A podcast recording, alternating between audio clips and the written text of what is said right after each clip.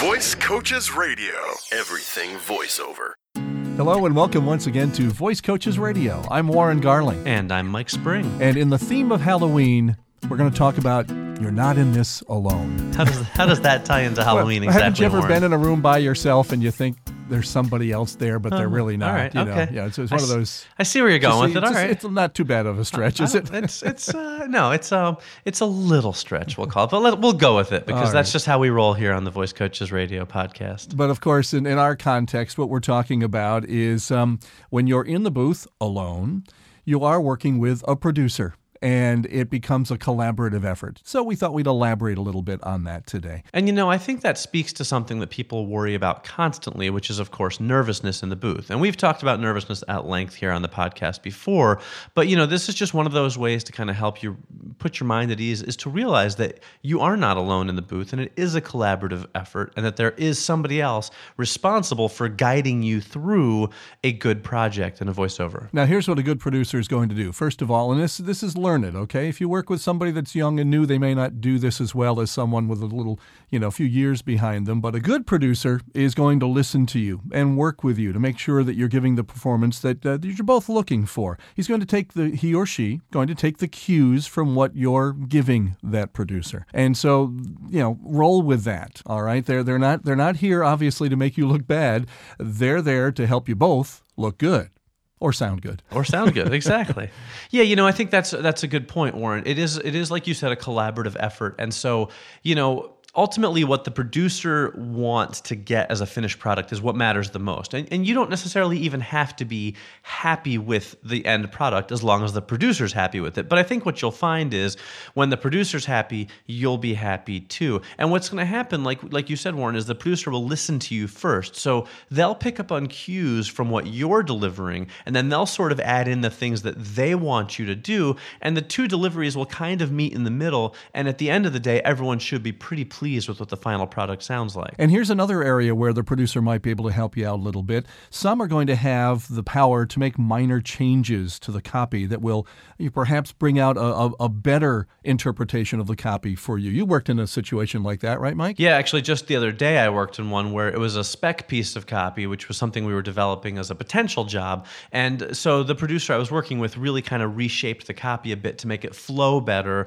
to bring out the best delivery from me, and just to make the piece as a whole sound the best that it could sound. And I'll tell you, actually, I've done about five voiceover jobs in the past month, and I don't think I've gone through a single one where we didn't change the copy at least a little bit in some cases, most times because the client wanted to clarify something. And in one case, actually, I we ended up sort of creating a tagline for the piece on the fly. And so we took two phrases they wanted to fit in there and we basically tried them in about six different combinations to come up with ultimately what they decided was the best finishing line for this piece. So so that was a nice kind of hmm. fun creative collaboration to try doing this line all these different ways and rearranging the words to ultimately come up with something that the client thought sounded the best. Now, also in this theme of you're not in this alone, we want to discuss a little bit about the fact that, well, well, something that happened to me actually this week, and that is I got offered a couple of different voiceover jobs from the same person, and this person pointed out that one of them had a lot of medical terms in it. And of course, you could immediately see the disappointment in my face because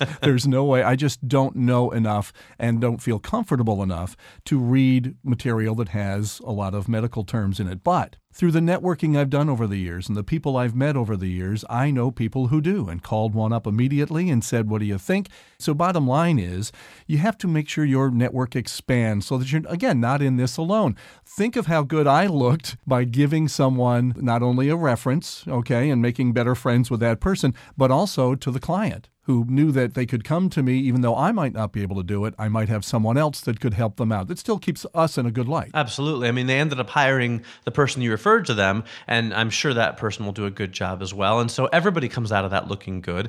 Everybody comes out of it, you know, happy. And on a related note, I, you know, just the other day I was telling a, a friend of mine who also does voiceovers about uh, this client I'd been working with who'd gotten me, uh, you know, a few jobs recently, and and she asked for their contact information, and, and you know, so I gave it to her so that she could reach out to them on her own and try to get work through them as well. Because here's the thing, you know, there's always different types of voices that clients are looking for. We are not in direct competition with each other. And and frankly, even if we were, you know, it's it's just good karma. You know, I have to rely on my skills and be confident enough in my skills that I, I feel like, hey, I can get a job even if I refer somebody else who has an equal amount of talent uh, which you know there's plenty of those out there. Um, you know, it, it, you never know what producers are going to be looking for on any given day, so it's always good to just sort of do a, a, good deed because who knows if my friend that I gave the contact info to might not return the favor to me a month or two down the line, and I might get a great contact out of her. You know, it's all reciprocal. We keep it friendly, we keep it professional, and ultimately it helps everybody out. And where are you going to meet folks like this? Hey, make sure your network includes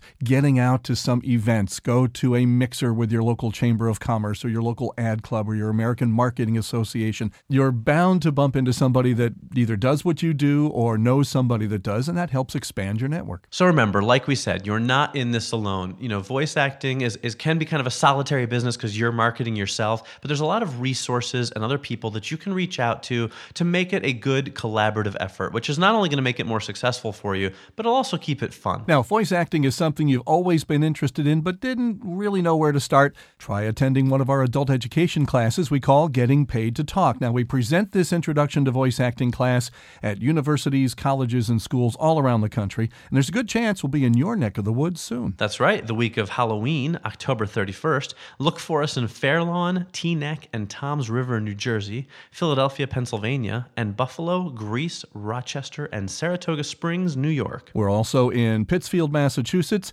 Manitowoc, Wisconsin, and we're on the West Coast in Seattle and Vancouver, Washington Washington that week, and for the very first time, going even further north into Anchorage, Alaska. How cool is that? Find out when and where we're going to be near you. Call our toll free number 1 866 887 2834. Or you can email us anytime at podcast at voicecoaches.com. You can also use that email address for your comments, questions, and topic suggestions. And remember, reading your emails keeps me and Warren off the streets. That's true. And you definitely don't want to bump into us on the street. Definitely not. so we'll be all dressed up in costume for next week's. We hope you'll join us then. Visit voicecoaches.com for more voiceover news and information. I like I like the theme of "You're not alone," as long as we don't make it creepy, like "You're not alone." so we thought we'd uh, you know elaborate a bit. Uh, yeah.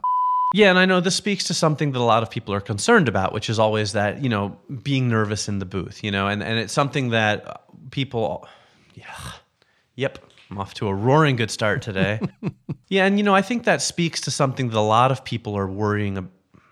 Yeah. And, you know, I think that speaks to something that a lot of people always worry about, which is, of course, nervousness in the booth, which, to say the word right. Fellow, um, yeah, I'll be all right. Fellow voice actors network. It uh, yeah, crap. Angry Warren. that one-on-one contact you're bound to bunch in bunch in, okay. that one-on-one contact you're bound to bump in. that one-on-one contact you're bound to bump into somebody that does what you do or knows somebody that does what you do and you can, oh man so get out there and start bumping